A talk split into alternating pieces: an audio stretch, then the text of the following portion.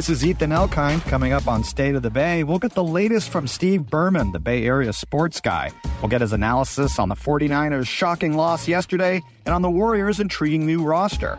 We'll also cover San Francisco's new WNBA team and find out what's next for the A's and the Giants. We'll dive into all of that, and then we'll talk about housing. Governor Newsom has signed a whopping 56 bills related to housing, and cities are under pressure to build more and fast. Is California finally turning the corner on housing? And lastly, we'll cover a new exhibit about censorship called Unbanned. All of this is coming up next on State of the Bay, so stay with us. But first, this news.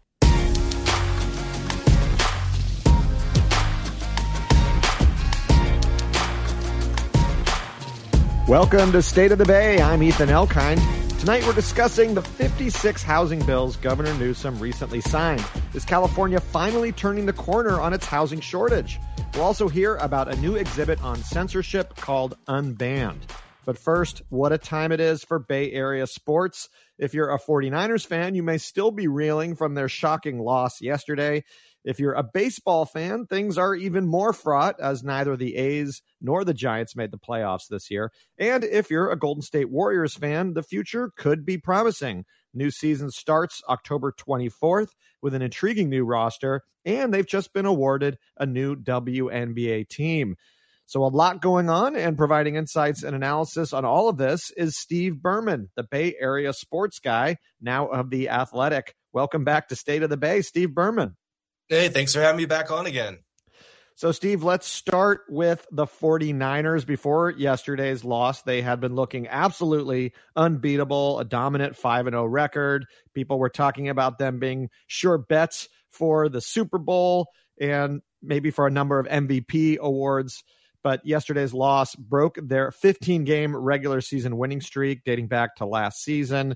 So, for those of us who aren't following this team that closely, although I am, I'll admit I'm a 49ers fan, can you talk about what happened yesterday and what this might mean for the rest of the season? Are they not as good as we thought they might have been?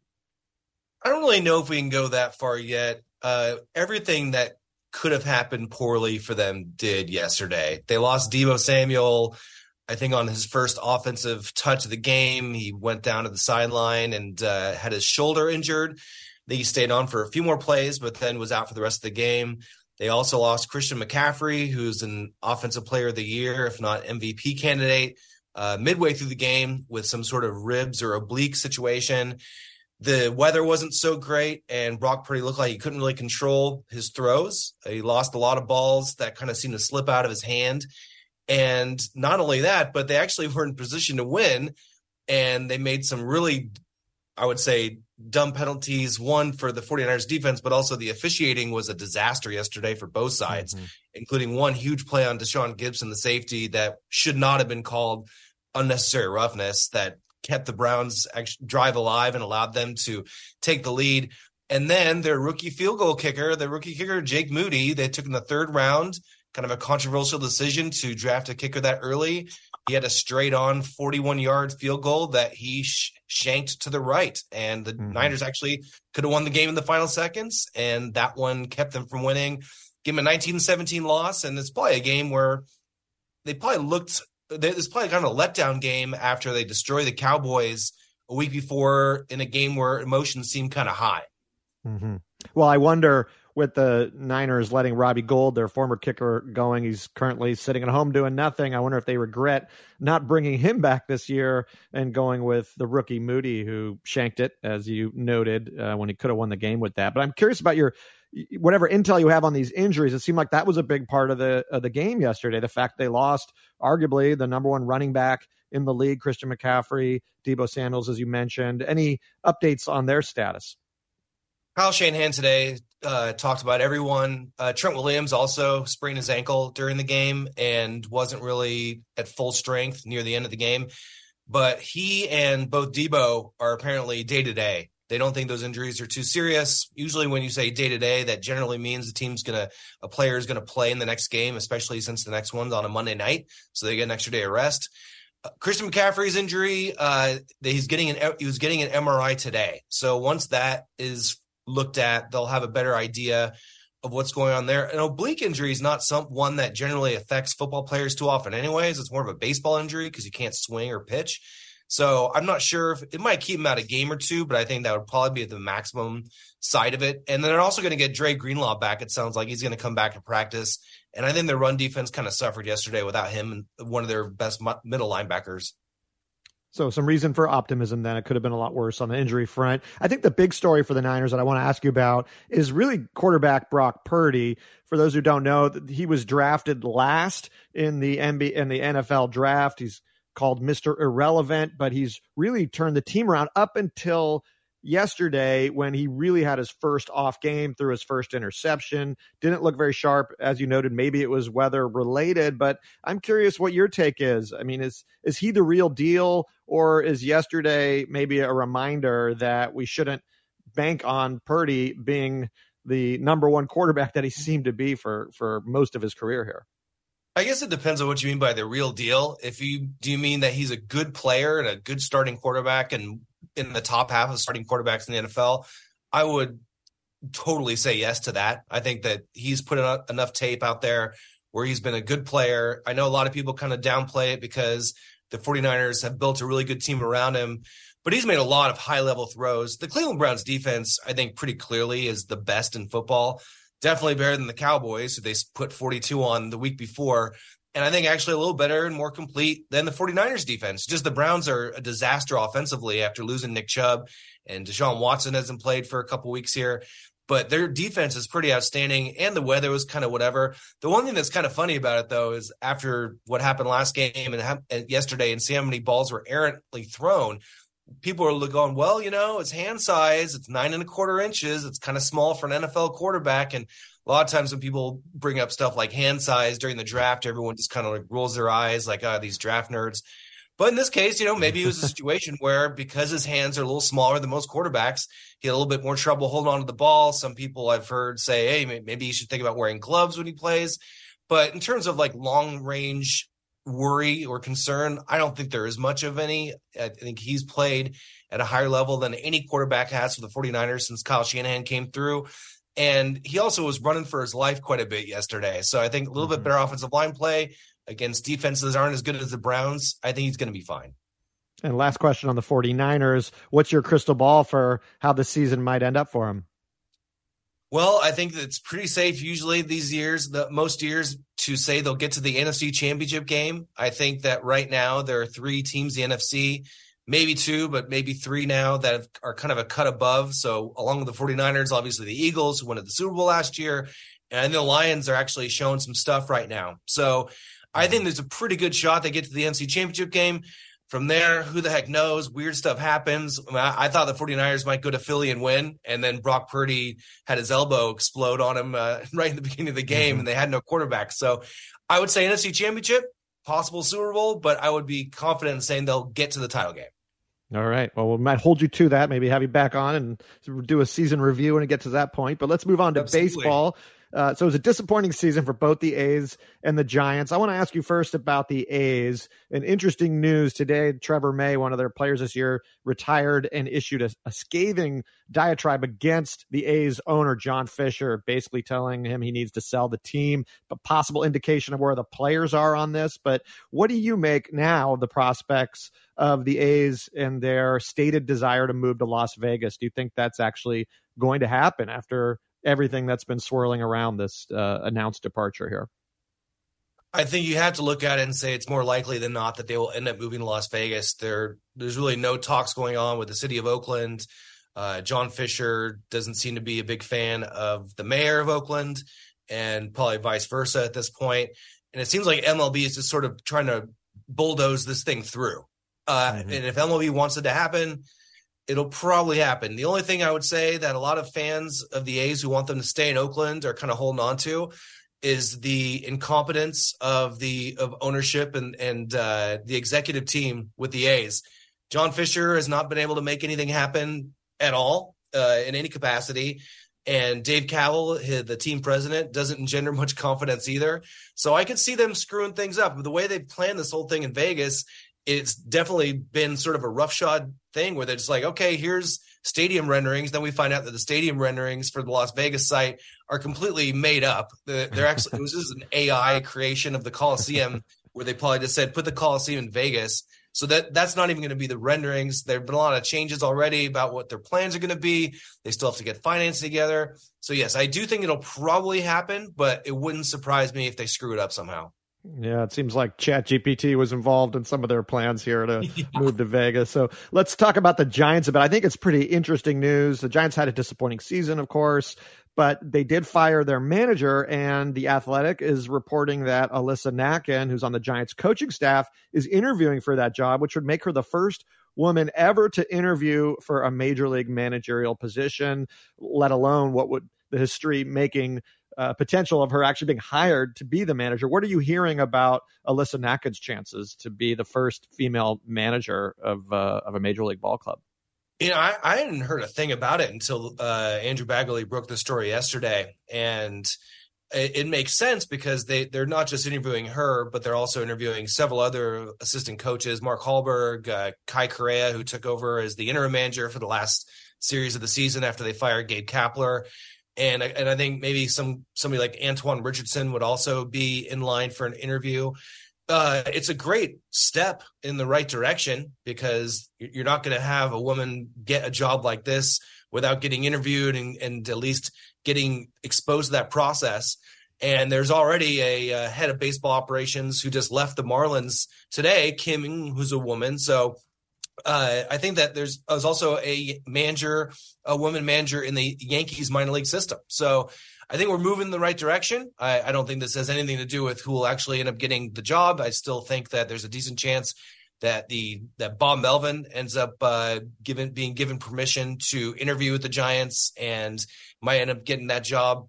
Uh, that I mean, he's still in a contract with the Padres, but I could mm-hmm. see something like that happening. But I think it's great. Alyssa Nakken is really well respected around the clubhouse. Uh, she wears a few different hats as one of the members of the coaching staff. So and and also uh, I think she either is pregnant or just or just had a I think she's pregnant right now. So mm-hmm. uh, pretty busy off season for Alyssa. that sounds like it. Well, we'll definitely follow that story. Want to ask you before we let you go about the Warriors. They traded in the offseason for veteran guard Chris Paul of the Phoenix Suns. He's been a villain for many Warriors fans and players for a long time. How do you yeah. think he's going to integrate into the team? And what are your thoughts about how that lineup's looking right now? Well, I, I, think it's so far so good. You know, I mean, yes, Warriors fans. Uh, I think there aren't that many players that they like less than Chris Paul over the years, uh, and that kind of comes from just competing against him in the playoffs so often. But also, he's he's got a little bit of a prickly personality on the court. He's been known to uh, have some dirty tricks up his sleeve uh, in terms of getting fouls and and doing things. Uh, but I think as a wily veteran on a team with a bunch of veterans he probably should fit in pretty well. Uh, he's fit in well and made every team better that he's been on in the NBA. And Steph seems like he's doing a lot of extra work after practices with him. In terms of the lineup, uh, big question was whether or not Chris Paul is going to start. Most people figure he should probably lead the second unit, but with Draymond Green out for a, a certain period of time with an ankle sprain, then maybe that decision gets taken off of Steve Kerr's plate until Draymond gets back and Chris Paul starts in the starting lineup alongside Steph Curry, which that's a pretty small backcourt, but mm-hmm. it doesn't really matter that much who starts, is really more who finishes. And I would imagine that Chris Paul will be in the finishing unit as long as uh, things work out well between him and Steph. And those two are such basketball savants, so smart that I feel like they'll figure out a way to make it work. And last question for you. The Warriors were just awarded a WNBA team that they're going to be starting now. What do you make of this? Is this going to be a success? Why do you think the the Warriors decided to do this? So just a minute left here, but curious for your thoughts on on this. Yeah, sure. Uh, no brainer. Uh, Joe Lacob, the uh, man who's who's one of the owners of the Warriors, he's very much out front saying that he wanted to bring women's basketball back to the Bay Area. He was actually the owner of the ABL team that I think disbanded in 1998 that had Jennifer Azzi and others on there. So yeah, I think I think it's a no brainer. There's a lot, there's a big appetite for women's basketball, and a lot of talk has been about this. A lot of people have wanted them to actually play at the Oakland Arena, which used to be called Oracle, but that's not going to happen. They're probably going to have their practice facility in Oakland, where the Warriors used to have theirs, and they're going to play their games at Chase Center. But uh, I'm sure I'll check out a game or two myself uh, in person, and I think it's going to go really well, actually. Well, Steve Berman, Bay Area sports guy, now of The Athletic. Always a pleasure to have you on and get the latest on the sports scene here in the Bay Area. Thanks so much for joining us on State of the Bay. Yeah, thanks for having me on. And next up, Governor Newsom signed 56 new housing bills in the session that ended on Saturday. So, are we at a turning point now for new housing in the Bay Area? That's right after this break, so stay with us.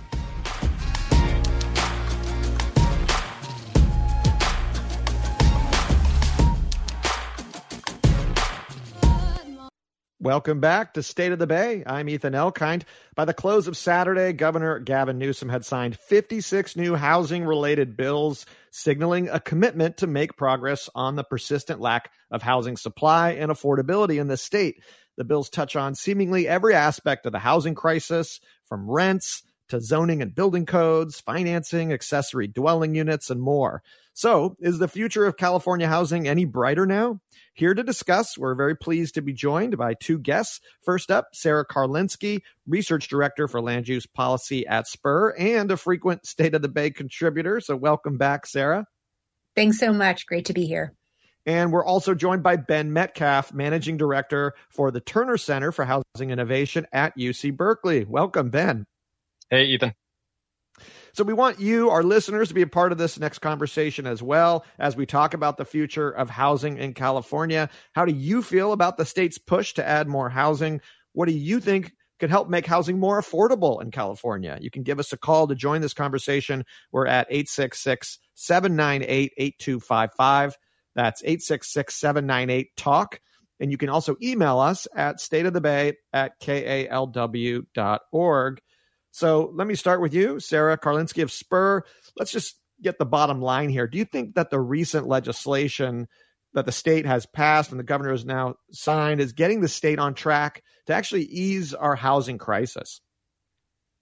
Yeah, I think, um, well, first of all, thank you so much for having me on the show. I'm really excited to be here. Um, I think when we think about the housing production that we need um, to address our housing shortage, it's important to think about sort of three different buckets of um, actions or areas, if you will, that impact housing production. Um, the first being uh, the regulatory framework um, that impacts housing. So that's how much housing do we zone for? Is it possible to actually get entitlements for housing? Um, that's kind of one bucket. A second bucket has to do with financing or money for housing. Um, and the third uh, really has to do with construction costs. And so to address uh, California's housing crisis, all three need to be moving in the right direction.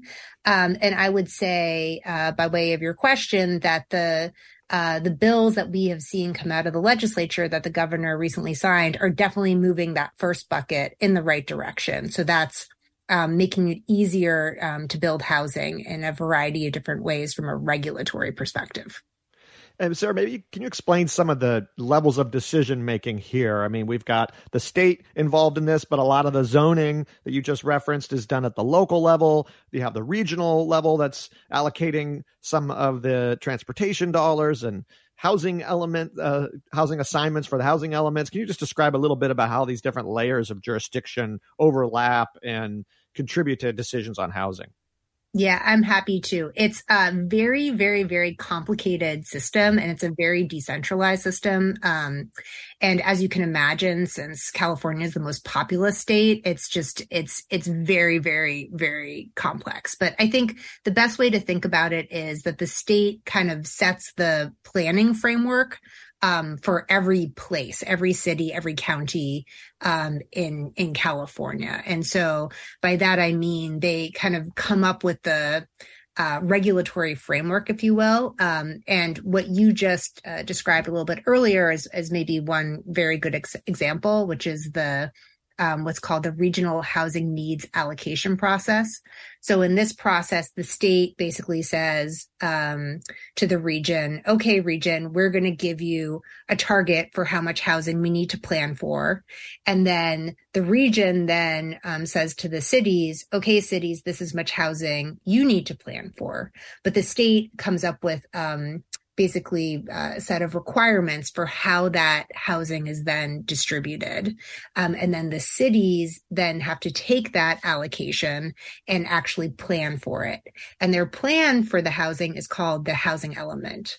Um, and then they must adopt this plan, which says, um, let's take the uh, case of San Francisco San Francisco has to plan for an additional 82,000 housing units over the next eight years. They need to say where that housing is going to go. They need to say um, where the sites are for that housing.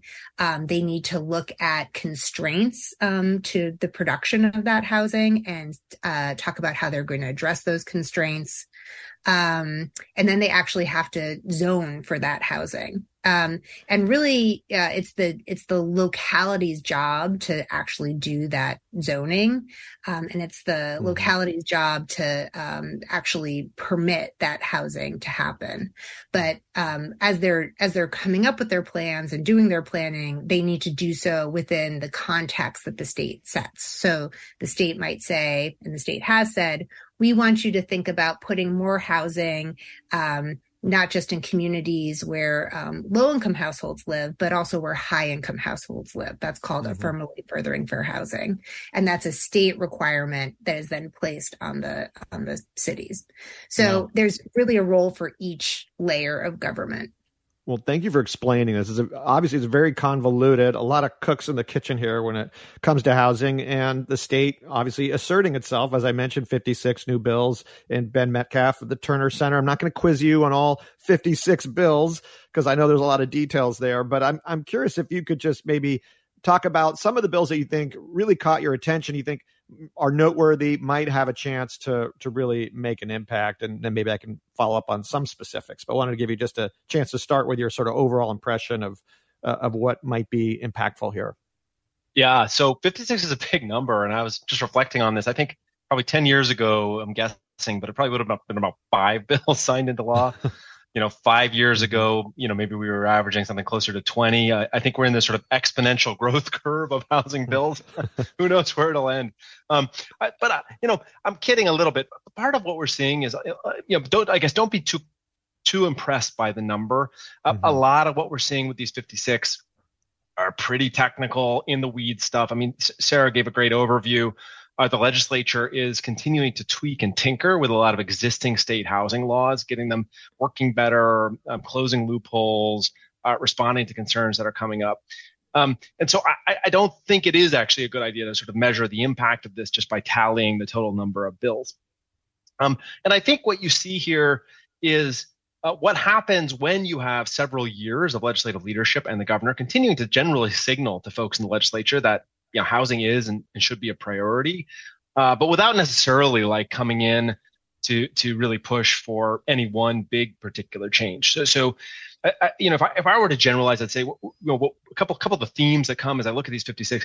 One is a couple of places where we have seen uh, meaningful progress over the last couple of years, where the state has figured out a way to really sort of help uh, gin up new housing. One of them certainly is in this accessory dwelling unit space. So these are these granny flats or in laws where starting in 2016, we started seeing the legislature tinkering on this and increasingly rolling out a, a framework that allows homeowners to essentially unilaterally get, get their get their ADUs uh, approved without um, you know needing to um, uh, sort of seek some sort of approval from their their city. I mean, obviously, you got to go get the building code, you know, building department to come and make sure it meets your health and safety. But other than that, you know, today in California, for the most part, you know, you can can, can convert that garage um, to uh, an apartment, and and um, and your you know city council can't say no. And so in this round, we saw c- continuing to make that a more effective and powerful tool. For example, um, it will now be the law of the land that you can take these ADUs and actually sell them um, mm-hmm. as as individual units, as, basically as condominium units. Uh, we saw the legislature also get rid of some of the requirements that were going to sunset on requiring somebody to be an owner occupant. You could now, in theory, have the main house um, rented and and also have a junior, you know, accessory accessory dwelling unit rented. So that ADU thread is a big one. Mm-hmm. The other one that really pops out to me as I look at this is um, in sort of the subsidized, affordable multifamily housing space. So the state puts out a lot of money to help build low income housing every year. Um, that's been a place where we've seen more of those kinds of buildings um, getting built. And in this legislation, what I see is the state increasingly telling local governments that you, you really can't let your zoning uh, get in the way of those apartment buildings getting built. If they're being subsidized by the state, you, you really can't see, say no. Um, and you can't limit the size of them very much anymore either, or even the location. I mean, you, know, we see bills here that are allowing them to get uh, built on church lands. We had a big bill last year allowing, afford, making it very easy to build affordable housing on commercial lands. Um, so those are the two big, big threads. I think everything else that's going on is is either a technical fix or more of a long term play that we're probably not going to see um, uh, uh, the value of for a few years. All right, so it's not necessarily the quantity here, 56, but it's the quality. And I think you pointed out some potential bright spots there. Uh, Sarah Karlinsky, just wanted to get your take on the legislative session as well. Anything pop out to you? Any any themes that you want to highlight? Well, I certainly uh, agree with with Ben that the that the two kind of biggest uh, bills from this legislative cycle are there's one uh, by Senator uh, Scott Wiener to um, extend a bill that uh, that he had authored previously called um, SB 35, which uh, basically, as as Ben mentioned, allows for affordable housing to get built. Um, will be uh, planners called ministerially, which basically means it's uh, a, a, planner kind of can look at the plans and say yes or no, as opposed to having to go to the planning commission, which is a really, really big deal. Um, so that bill just got um, not just extended, but also um, where it applies uh, has has changed. So some of the um, uh, lands that are coast uh, close to the coast are, are now also included. Um, so that was a really big deal to have that bill passed. Um, and then the the second, as as Ben mentioned, is the ability to um, build housing on on church lands um, is is a pretty big deal. But some of the the technical fixes um, they make a big difference. Um, and uh, Ethan, as you know, uh, one of the fronts of the the housing wars, if you will, in, in California has to do with uh, the California Environmental Quality Act or CEQA, mm-hmm. um, which is sort of how we uh, analyze uh, environmental impacts and how that um, particular law is is utilized to um, potentially support environmental inco- uh, outcomes, but more often than not, um, it's used to uh, make it harder to build housing within cities. Um, and so there was a, a, bill that actually that Spur worked on pretty hard um, to make some um, uh, changes to how that uh, law CEQA applies um, in, in, cities um, to to make sure that cities aren't allowed to just analyze, analyze, analyze, analyze a project um, to death. That that there mm-hmm. has to be sort of an endpoint um, to that analysis. So that seems like a really small thing, but it's actually a pretty big thing, um, and we were really excited about that one well, certainly CEQA gets a lot of attention. There was the controversy at UC Berkeley over moving forward on some student housing. So, uh, a lot to talk about there. I just want to let listeners know first that this is State of the Bay on local public radio, 91.7 KALW, San Francisco Bay Area. I'm Ethan Elkind, and we're discussing the future of Bay Area housing with Sarah Karlinsky of Spur and Ben Metcalf of UC Berkeley's Terner Center for Housing Innovation. And we want to hear from you as well. Are you a homeowner worried about development near you? Are you someone who's unable to find affordable housing? If so, do you think that some of these measures might help you? You can call to join the conversation 866 798 TALK. That's 866 798 8255. You can also reach us on social media or email us at stateofthebay at kalw org. And we do have an email from Steve who writes Oakland has relatively cheap rents, but its sky high crime rates make it a poor choice to lease an apartment in. And I think this gets to just the complexity of the real estate market. And I did notice, uh, and Ben, maybe I'll start with you on this, that Oakland does have uh, better rent. Seems like prices might be coming down or at least stabilizing in Oakland compared to other parts of the Bay. And some people are saying that's because Oakland's done a good job about building more apartments. But how do you sort of view this relationship between supply and price, and maybe you know teeing off this Oakland example as a, as a data point here? I, I think it's super interesting. I mean, I think there is reason to speculate, at least, that um, the sort of significant um, infusion of new, brand new apartment buildings that have been um, opening in um, Oakland's Uptown, for example, that that that neighborhood have have played a role in, if not you know dramatically lowering rents, at least you know keep, keeping them from from going up uh, too too high. I think it is an interesting little case study of, of at least a neighborhood or community where that we, we might actually be seeing the thing that economists uh, will tell will tell us we, we should be seeing more of, which is if you make a lot of apartments available, um, then people have more options and choices, and so it does create a little bit of downward pressure on the rents. I, think the thing to be careful here is it's a pretty small downward pressure, and I think what's happening right now is we're not seeing a big flood of new buildings now in the pipeline. So Oakland right now, like San Francisco, it, it, doesn't have a lot of developer appetite. Folks have put the brakes on projects or they're holding back on getting started construction. Um, I think largely because of all the uncertainty and uh, cost of in- interest rates and all, all that kind of stuff. And so I think what is going to ha- happen is that even if we're seeing a temporary uh, softening in rents, um, it's not going to be pretty, pretty, pretty lengthy. And I think we're going to see rent, rents start to, to tick back up.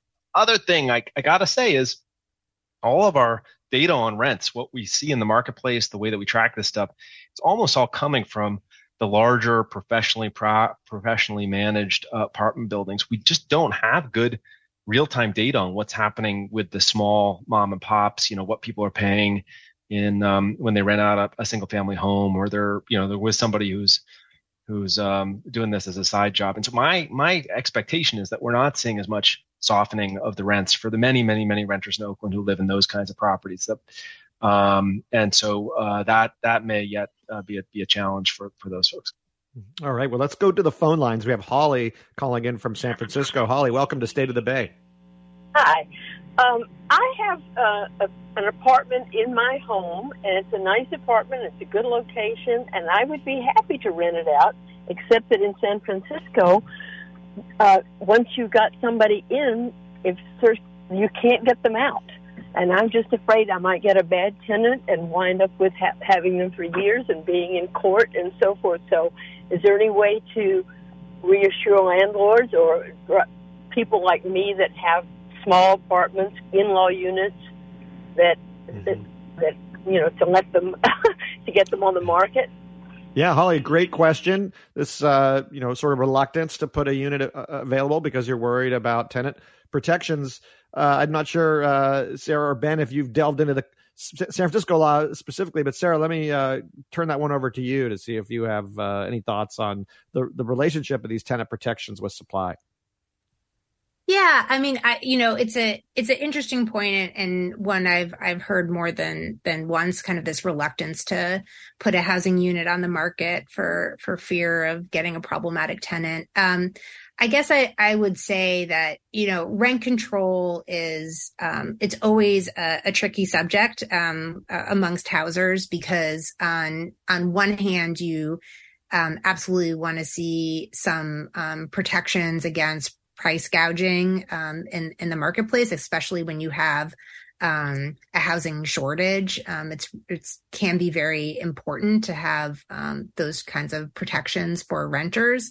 At the same time, you don't want them to be the protections to be so onerous that it uh, it's a disincentive to actually put the unit on the market. And so I don't have a an easy answer for the for the caller, but I know it's something that um, policymakers and in the housing space are always trying to to balance. And Ben, let me turn to you with the point that Holly made. You know whether or not you want to respond on the specifics of San Francisco tenant protections. I'm also curious just to know what Sacramento has been doing on this, if anything. Um, I mean, I, this is really a local. The um, uh, this is really mostly a local issue. Uh, at the state level, there's no limits, sort of in terms of the, you, can do you have more fr- freedom to do shorter term shorter term leases, and and um, uh, what the state does limit is your ability to do um, evictions without cause. So you, you, you know, as long, you know, if you're outside San Francisco in a place that doesn't have a local policy like this, typically if you have cause, it's it's easier to effectuate that eviction. I think San Francisco does. I don't know the specifics, but I think they're also struggling with a real backlog of these kinds of cases. Uh, so to, the call to Holly's point, I, I do think it's, it can take a very long time to get to get resolution if you do have somebody who's who's you know stops paying or, or they're violating the lease, and that's that's a real problem and something that I think needs to get fixed so people can work seriously within the within the system. I mean, mm-hmm. the, the state has a has a policy uh, that that does limit uh, landlords' ability to, to push rents up. Typically, it's by about 10% a year is about the cap that the state that the state permits, and generally that is what controls uh, for most for most jurisdictions. Um, again, we have we have examples like San Francisco where where there's a slightly different um, frame framework and, and rents may may be limited even a little bit further. Uh, gen- generally speaking, you can't you know push your rents up unless beyond that unless the unit goes vacant, and so that that that the challenge there is it does create an incentive potentially for landlords to want to move tenants out so that they can push those rents up. Um, and so hence then we have these sort of just cause protections, which which limit the ability to, to push somebody out unless you have some some basis for effectuating that eviction. But but I agree, you know, this is a tough one, and, and I do think we, we if we care about housing supply and, and using all the housing we have effectively, we do need to make sure that owners and landlords at least feel like the system is listening to them and is responsive, and, and when they have a legitimate problem and a, and a tenant who's not following the, the contract that's been signed, and um, there is a pathway to to get that situation resolved and to get the tenant the support they need in all, in all likelihood.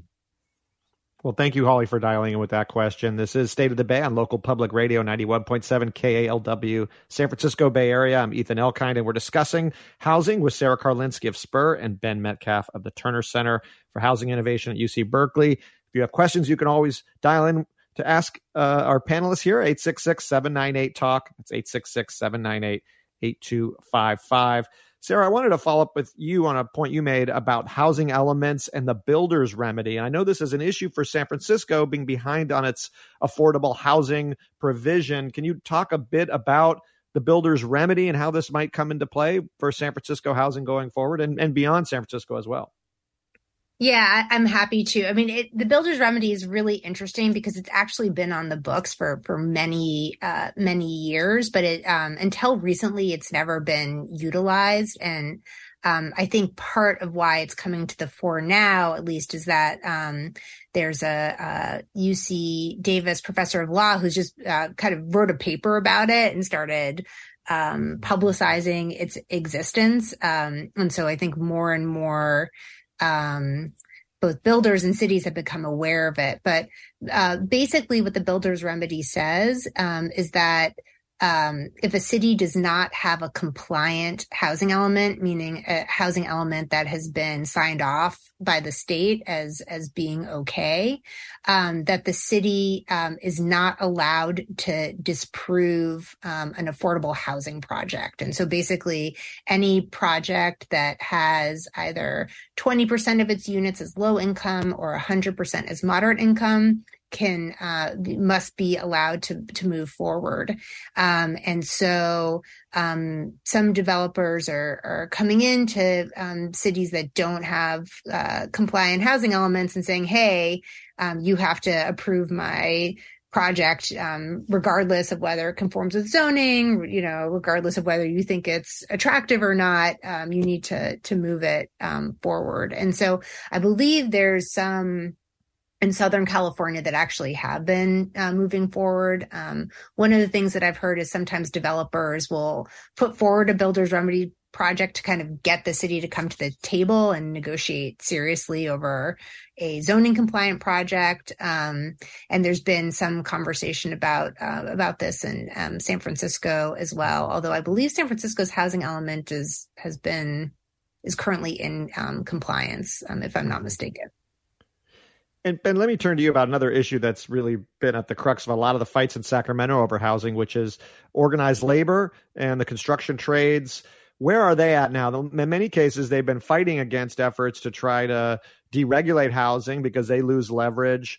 Uh, but it seems like we've seen that change a little bit in, in the past session or maybe the past two sessions. Can you talk about where we're at, where labor unions are at on this issue of housing at the state level? Yeah, this has been a bit of a head scratcher for many outside observers who have, have said, hey, this seems counterintuitive. Why would the uh, building trades, the big organized uh, union that, that represents all the various construction workers, be, be you know against um, bills that are intended to make it easier to build housing?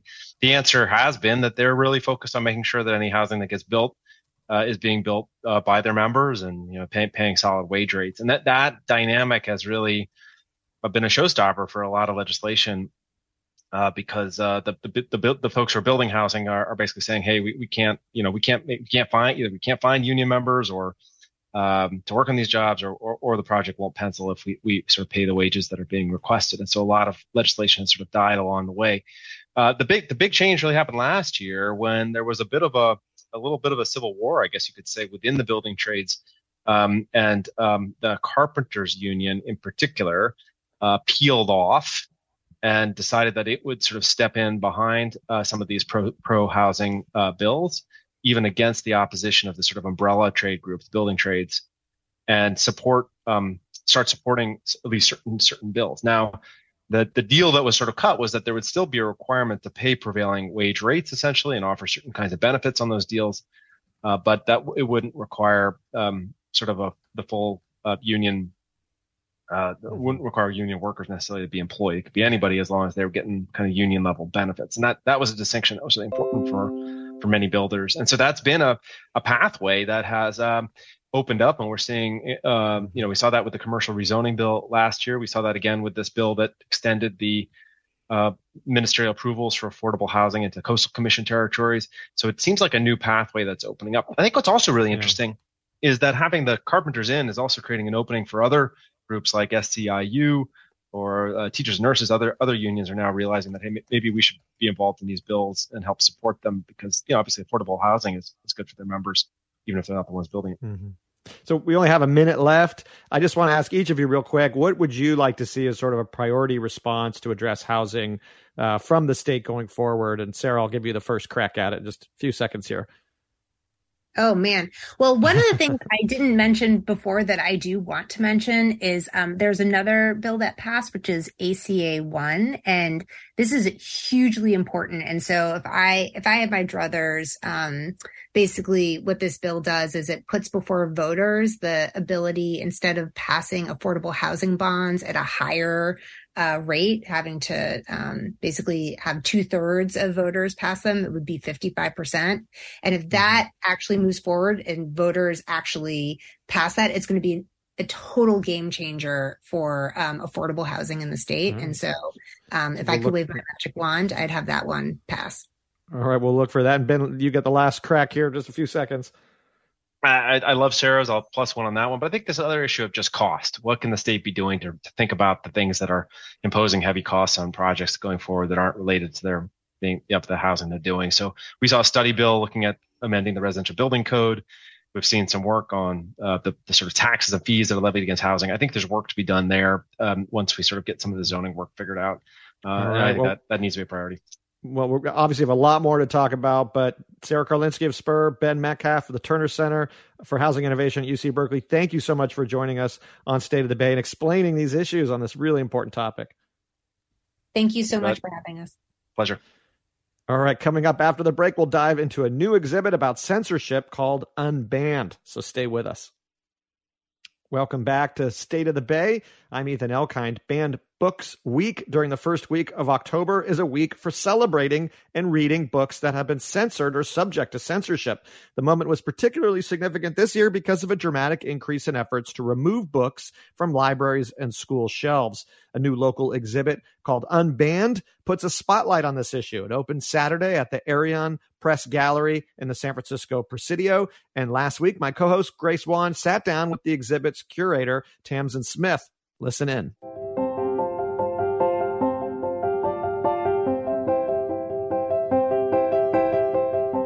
Banned Book Weeks during the first week of October is a week for celebrating and reading books that have been censored or subject to censorship. The moment was particularly significant this year because of a dramatic increase in efforts to remove books from libraries and school shelves. A new local exhibit called Unbanned puts a spotlight on the issue. It's up now at the Arion Press Gallery in the San Francisco Presidio. To tell us more about the exhibit is its curator, Tamsen Smith. Welcome to State of the Bay, Tamsen. Hi, it's great to be here. Yeah, before we talk about the exhibit, uh, tell us a little bit about Arion Press. Well, it's a pretty special place. It's the last integrated type foundry, bookbinding, and letterpress printing facility left in the United States. Pretty unique gem. And we make limited edition artist books printed by uh, letterpress and bound by hand. And uh, we have a long history of working with the greatest artists of the day in bringing literature together with artwork. And that tradition continues to today. Well, this is a really unique kind of gallery with its bookmaking background. Do you have a particular focus on putting on shows where they feature local artists and topics. Is that right? That's right. Yes. You know, for years, Arion has made these beautiful books, and there's always been uh, an artist that's part of interpreting that work. But it's really only in the last couple of years that we've activated the gallery itself as a, a hub for people that care about literature and art to come together. And the focus of the gallery shows has been to feature the incredible artists that we have here in the Bay Area. And the shows always have some connection either to a book that we're publishing that year or to the important conversation that visual art and literature have had uh, and continue to have over the years. Well, we were talking about the exhibit Unbanned and it's opened recently. People might think book bans are not a Bay Area thing, but we've certainly seen efforts to ban books in, for example, a school district in Contra Costa County. Um, tell us why this was a particular focus for Arion Press. Well, I think we're always focused on promoting literature as a vital resource. Uh, one of the things that connects us as human beings and keeps that connection vital. And we, like a lot of people, have been frustrated with the recent rise in censorship. You know, San Francisco has a long history of dealing with censorship from Howl on down.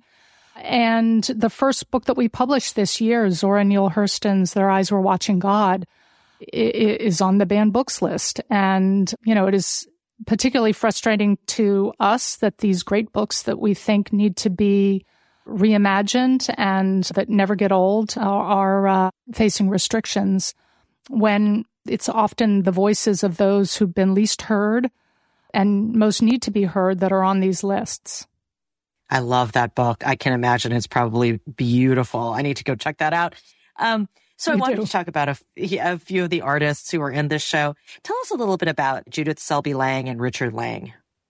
Well, Judith Selby Lang has created five pieces for the show. She is a passionate reader and went to local bookstores and purchased books from the banned list. And in many cases, she would see that a passage had been highlighted and she would also find, you know, in one case, a photograph of a group of young women uh, gathering, maybe for a book club, maybe for margaritas. She wasn't sure.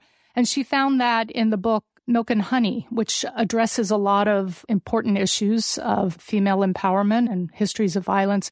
She kind of put herself into conversation with the young women in this postcard and lifted lines from the passages with cellophane tape you know, if you think about what tape is, it's something that binds objects together. And in a sense, she took the poetry of that book, bound it to these women that she'll never meet, and is now sharing that with all the people that will walk into the gallery and see the show.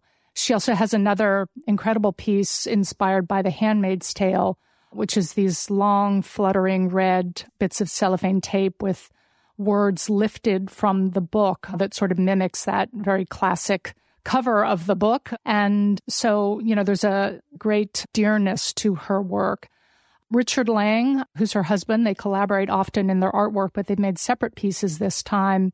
Richard's piece is called Leaving the Cave of a Tiger, and it is a replication of a work that he created many years ago for a faculty exhibit after having been let go from a job. He was the highest rated teacher but when budget cuts came along, he lost that job. And in frustration for capitalism taking over his ability to connect with students, he created this piece that was a big slab of clay with jagged bits of broken glass sticking out of it. And it was deemed too unsettling and banned from the show. And it's always really stuck with him that he had a work of art banned. And so when we talked about this show, he said, I'd like to recreate that almost as an exorcism of my own experience in the story that I had wanted to tell being banned. Good for him. Um, you know, Keisha Lucas is another artist featured in the exhibit. Tell us about that work.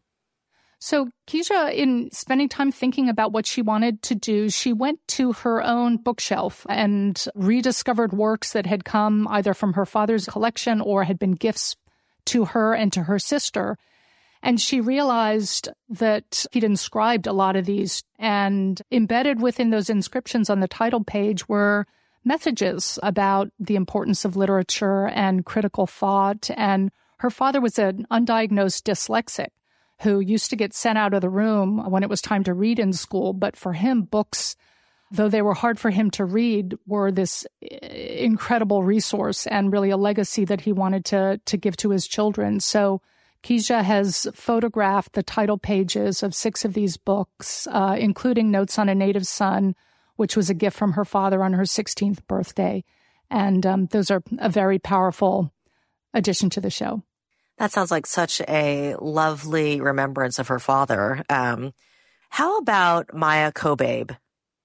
So Maia is not only an author, but an illustrator who happens to have the most banned book in the country right now, Gender Queer, which is this graphic autobiography of coming out as non-binary and one of those very important voices that is now topping the censorship list, unfortunately.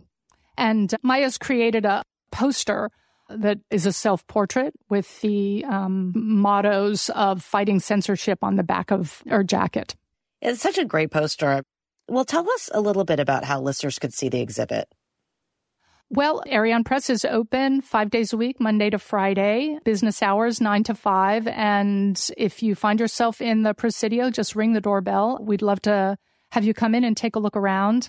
There are 10 artists in all, and we hope that people will be inspired to join the conversation around the importance of literary freedom, supporting diverse voices, and enjoy the incredible work that these artists have, have created for them. Oh, and we're really excited that the Porchlight live storytelling series is going to do a show bouncing off the topic of banned books on the 18th of October in the gallery. Uh, Michelle Yee Martin, one of our artists, is one of the storytellers, and it should be a really powerful gathering. So come all. well, on this show, we're so lucky to be able to talk to working artists who live in the Bay Area like yourself and you're a published poet, a novelist, an essayist, a painter. I mean, I think you are a one stop shop, Tamsen.